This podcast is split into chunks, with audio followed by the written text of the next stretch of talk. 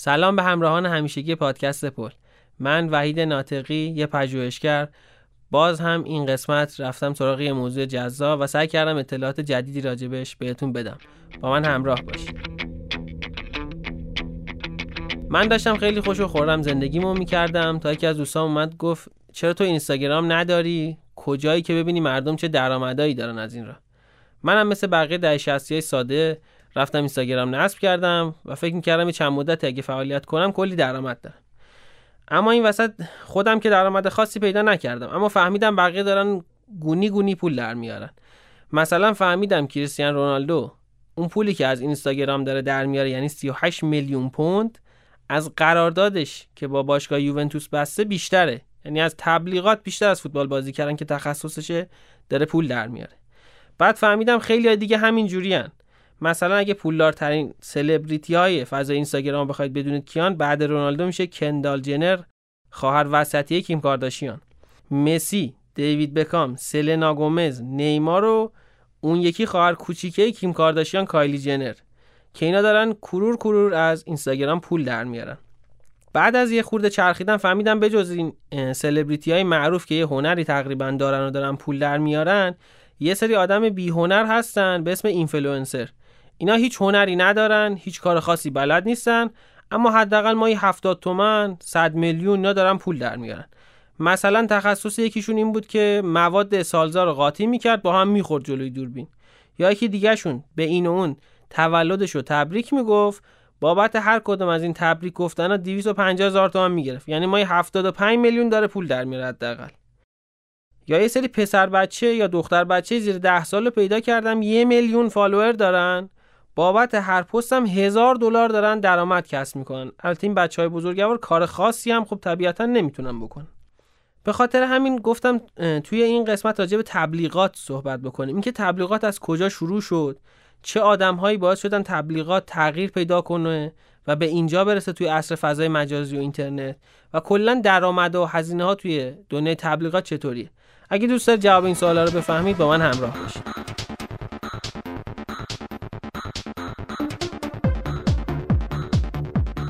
من می‌دونم اولین شکل تبلیغات این شکلی بوده که آدم از وقتی از یک کالا یا خدماتی خوششون میمده می‌رفتن و برای بقیه تعریف می‌کردن. به این نوع از تبلیغات میگن تبلیغات دهان به دهان.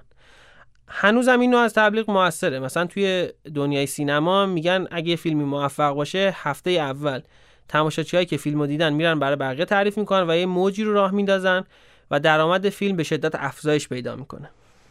اما اصل ماجرای تبلیغات در حد وسیع و گسترده و به شکل امروزیش از کجا شروع شد؟ دنیای تبلیغات میشه گفت با چند تا چیز رشد کرد و بزرگ شد. اولش حمل و نقل بود. تا وقتی که حمل و نقل وجود نداشت یعنی کالاها از جایی به جای دیگه نمی‌رفتن خب آدما خیلی قدرت انتخاب نداشتن. هر چیزی که دم دست بود و استفاده می‌کردن. اما از وقتی که راه آهن، کشتی، هواپیما و جاده زده شد، آدما می‌تونستن کالاهای مختلفی رو انتخاب کنن. به خاطر همین تولید کننده شروع کردن به رقابت و تبلیغات اینجا معنیدار شد. دومین تغییری که توی دنیای تبلیغات خیلی موثر بود، رسانه های توده‌ای یا جمعی هن. رسانه هایی که مخاطب گسترده دارن. میشه میلیون ها آدم رو مخاطب قرار داد و با ذهن اونها بازی کرد. و تا قبل از به وجود اومدن این رسانه ها تبلیغات خیلی معنی نداشت به خاطر اینکه خب اگه بخواید مثلا 5 نفر یا 6 نفر رو قانع کنید کالایی بخرن هزینه تبلیغات خیلی به صرفه نیست این هم دومین تغییر. اما سومین تغییر شاید یه خورده بهمون بر بخوره. اونم یه پیشفرض در مورد ما آدم هاست. این پیشفرض اینه که ما آدم ها همیشه از روی عقلمون تصمیم نمی‌گیریم. و یه وقتهایی میشه با ذهن ماها بازی کرد قانعمون کنیم به چیزی که نیاز نداریم یا خیلی هم خوب نیست و فکر کنیم چیز خوبی و ضروریه و بخریمش. یکی از کسایی که تو این زمینه و تو جا افتادن این پیشفرض خیلی موثر بود برنایزه خواهرزاده فروید بزرگ. برنایز همونطوری که دخترش توی مستند قرن من Century of Self اونجا گفته که این مستند خیلی مستند خوب و جذابیه و بی بی سی ساختهش و حتما می‌ذارم توی کانال حتما ببینش. با اینکه چند قسمت طولانیه ولی حوصله کنید و ببینش دختر برناس توی این مستند میگه پدرم قائل بود که آدم ها بیشورن دور از جون شما و خیلی آدمای فهمیده نیستن و به راحتی میشه فریبشون داد. البته راستشو بخواید برنایز این اصل رو اثبات کرد. وقتی که تونست توی راهپیمایی استقلال زنان و دفاع از حقوق زنان سیگار بده دست چند تا از خانمای معروف که خیلی آزادی طلب بودن و اونا سیگار استفاده بکنن و توی چند سال مصرف سیگار یه دفعه چند برابر شد و از اون به بعد بود که زنا هم با امید اینکه ادای استقلال و پوز روشنفکری داشته باشن شروع کردن به سیگار کشیدن. چیزی که همین امروز هم هست ما فکر می‌کنم اگه سیگار بکشیم بزرگ شدیم. این اصل رو برنایز تقریبا توی تبلیغات جا انداخت. حالا از اینا بگذریم تبلیغات چه دوره های دیگه ای داشته؟ اولین دوره تبلیغات توی روزنامه ها بود و شکل کاغذی داشت. شاید فکر کنید الان دیگه تبلیغات توی روزنامه ها مهم نیست. به خاطر همین باید بگم که سخت اشتباه می‌کنید. روزنامه یومیوری شیمبون که روزنامه ژاپنی روزی دو بار چاپ میشه و 9 میلیون تیراژ هم داره. توی آمریکا هم روزنامه یو اس تودی پرفروشترین روزنامه آمریکاست و روزی 4 میلیون و 100 هزار نسخه. چاپ میشه. به خاطر همین تبلیغات توی روزنامه هم هنوز خیلی مهمه. اما توی اون دوره تبلیغات توی روزنامه اتفاقات جالبی داشته. اولین کسی که تبلیغات توی روزنامه رو مرسوم می‌کنه بنیامین دی بوده. مؤسس روزنامه نیویورک سان. توی این دوره روزنامه گرون بوده و مخصوص طبقات ثروتمند و باسواد و طبقات بالای جامعه بوده. بنیامین دی اولین کسی که میره از کارخونه های صنعتی تبلیغات می‌گیره و با درآمد تبلیغات کاری می‌کنه که روزنامه ارزون بشه و با ارزون شدن روزنامه آدم های بیشتری می‌تونستن روزنامه بخرن. و وقتی آدم های بیشتری روزنامه بخونن یعنی میشه پول بیشتری بابت تبلیغات دریافت کرد و آدم های بیشتری روشون تبلیغات اثر بذاره. این کار ساده بنیامین چند تا تغییر بزرگ رو توی دنیای تبلیغات راه انداخت. اول اینکه از اینجا بعد ما یه سری رسانه رو داریم که تمام کار و زحمتشون از شروع اینه که یه حدی از مخاطب رو پیدا بکنن و از اون بعد شروع بکنن به تبلیغات. یعنی دلیل به وجود اومدنشون تبلیغاته. دومین چیزی که خیلی مهمتر بود این بود که رسانه ها سر یه دوراهی قرار گرفتن. اینکه جذابتر باشن یا مفیدتر و واقعیتر باشن. مثلا خود همین روزنامه نیویورک سان که بنیامین تأسیسش کرد اوایل برای اینکه جذاب باشه اخبار جنایت و قتل و غارت رو چاپ می‌کرد. اما بعد از یه مدت دید خب خودش هم می‌تونه داستانهای دروغین رو بسازه و خیلی جذاب باشه و مخاطب رو با خودش همراه بکنه. به خاطر این کلی خبر دروغ رو چاپ کرد فقط به خاطر اینکه مخاطب بیشتری داشته باشن. این دوراهی هم یکی از میراث‌های بنیامین دیه. در کنار این روزنامه و مؤسسش یه آدم دیگه است که توی تبلیغات خیلی مهمه. کلود هاپکینز. کلود هاپکینز توی خانواده مذهبی مسیحی و جز طایفه باپتیست هاست که مسیحی بسیار سختگیری و اهل ریاضتی هن. اگه فیلم Mad Men رو دیده باشید شخصیت دان دریپر از روی این آدم ساخته شده و کل این سریال راجع به اصلا فعالیت های شرکت تبلیغاتی این آدمه این آدم چند تا کار کرد یکی که اول می‌گفت همون تصور و ایده که مبلغ های مسیحی به مردم القا می‌کنن. یعنی که اگه حرفای ما رو گوش بدید به سعادت می‌رسید رو باید توی تبلیغات استفاده بکنیم. یعنی مردم وقتی تبلیغات رو می‌بینن باید حس کنن. اگر این کالا رو مصرف می‌کنن زندگی خیلی خوب و سعادتمند و شادابی خواهند داشت. کار دیگه که هاپکینز کرد این بود که خیلی به ذهن های عادی و توده مردم توجه داشت و می‌گفت ما باید دقیقا درک کنیم مردم به چی فکر می‌کنن احساسشون چیه و اونها رو بشناسیم و متناسب با شناختی که از ذهن ها داریم تبلیغات بسازیم. و به خاطر هم کتابی نوشت به اسم تبلیغات علمی و روشهاش رو سعی کرد به بقیه هم یاد بده. و نظر... یکی از کسایی بود که نظرسنجی رو وارد دنیای تبلیغات کرد و هزینه می‌کرد بابت نظرسنجی و البته از اون طرف هم درآمد زیادی کسب کرد. البته هاپکینز یه ویژگی دیگه هم داشت. هاپکینز معتقد بود هر چیزی که توی تبلیغات لزومی نداره راست باشه. به خاطر همین کلی دروغ این قاطی تبلیغاتش می‌کرد فقط به خاطر اینکه موثرتر و جذابتر باشه.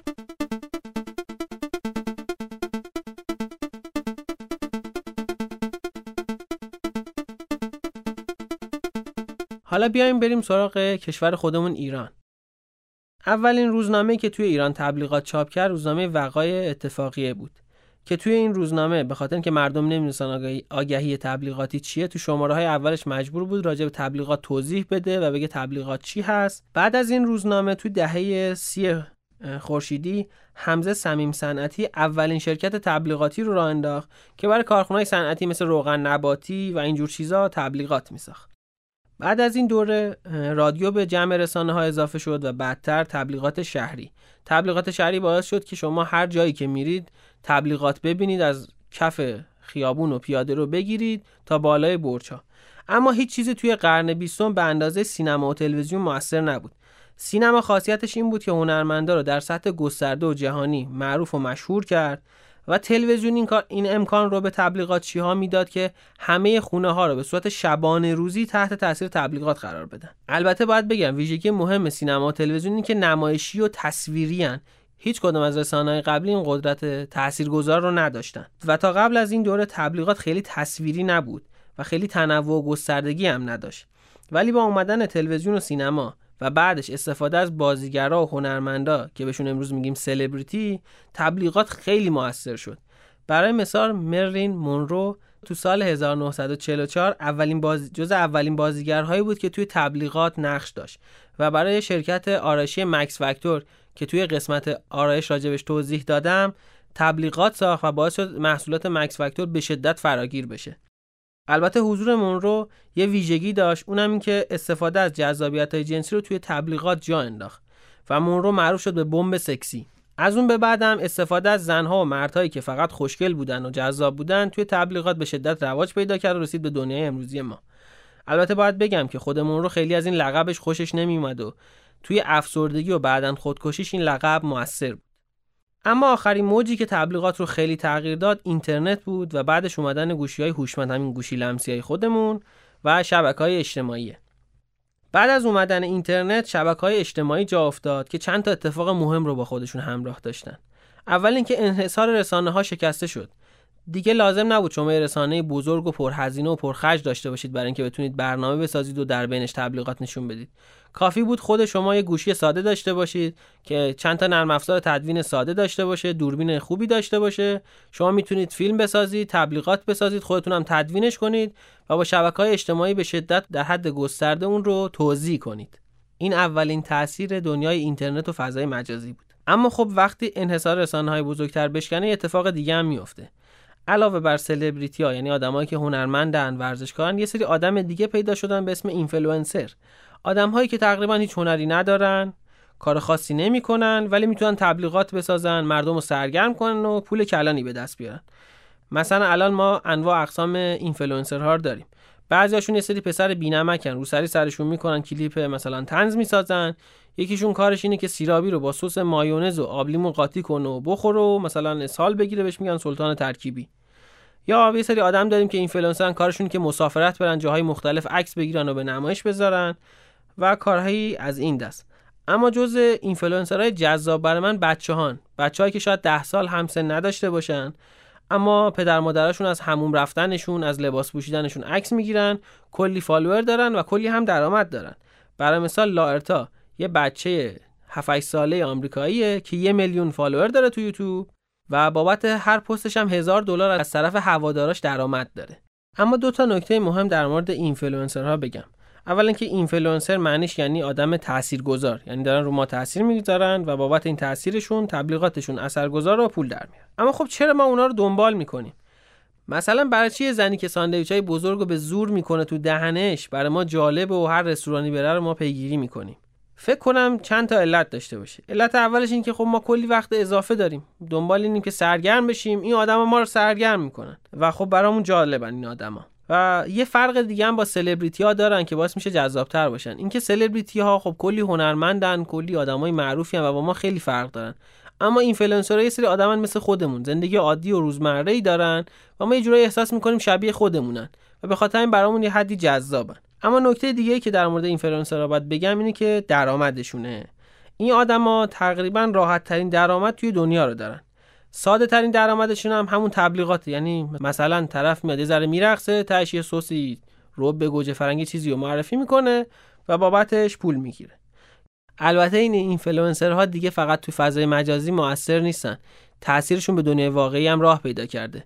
به خاطر همین کشورهای مختلف برای اینکه نشون بدن کشور خوبی دارن امنن سرسبزن و توریست جذب بکنن از این اینفلوئنسرها استفاده می‌کنن. مثلا توی مهر همین امسال عربستان 50 تا اینفلوئنسر مختلف را از توی دنیا جمع کرد. همشون آورد توی عربستان که از جاهای مختلف عربستان عکس بذارن و مردم دنیا بفهمن که عربستان جای خیلی خوب و جالبیه برای دیدن. البته وقتی یکی از روزنامه آمریکا می‌خواست با این اینفلوئنسرها مصاحبه بکنه عربستان اجازه نداد گفت همون عکسایی که گرفتید کافیه مصاحبه در کار نیست. تو ایران خودمون هم یه خانومی همین کار کرد. چند تا اینفلوئنسر از جاهای مختلف دنیا دعوت کرد و عکس ها و پستایی که اینا گذاشتن به نفع توریسم توی ایران تموم شد. یه سری راه درآمد دیگه هم هست که شاید ماها ندونیم. مثلا یوتیوب. اگه یه ویدیو بذارید و هزار تا ویو بخوره 15 دلار به شما پول میده.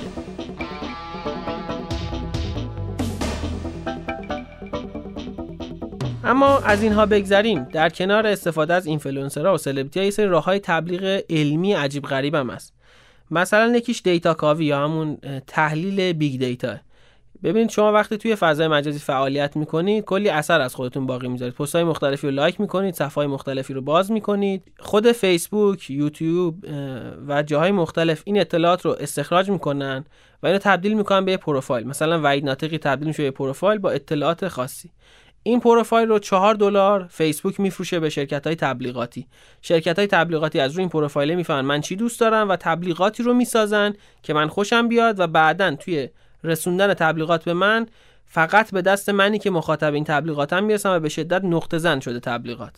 این یه بخشی از کارهای جدید و علمی که داره توی دنیای تبلیغات رخ میده. در کنار تحلیل big data و data کاوی یه راه علمی دیگه هم هست که البته خب جفتشون پرهزینن این راه اون راه اسمش neuromarketing ه neuromarketing از اینجا شروع شد که شرکت کوکاکولا. توی فیلمی که شما دارید می‌بینید و اصلا راجع به کوکا نیست هر 25 تا فریم یه دونه عکس کوکا رو میذاشت. شما اون عکس رو واقعا نمی‌دید و ازتون اگه میپرسیدن می‌گفتید من ندیدم. اما طبق بررسی که خود این شرکت به عمل آورد آدما وقتی می‌رفتن تو فروشگاه از توی قفسه نوشابه ها کوکا رو انتخاب می‌کردن و توی ناخودآگاهشون این عکس خیلی کوچیک اثر میذاشت.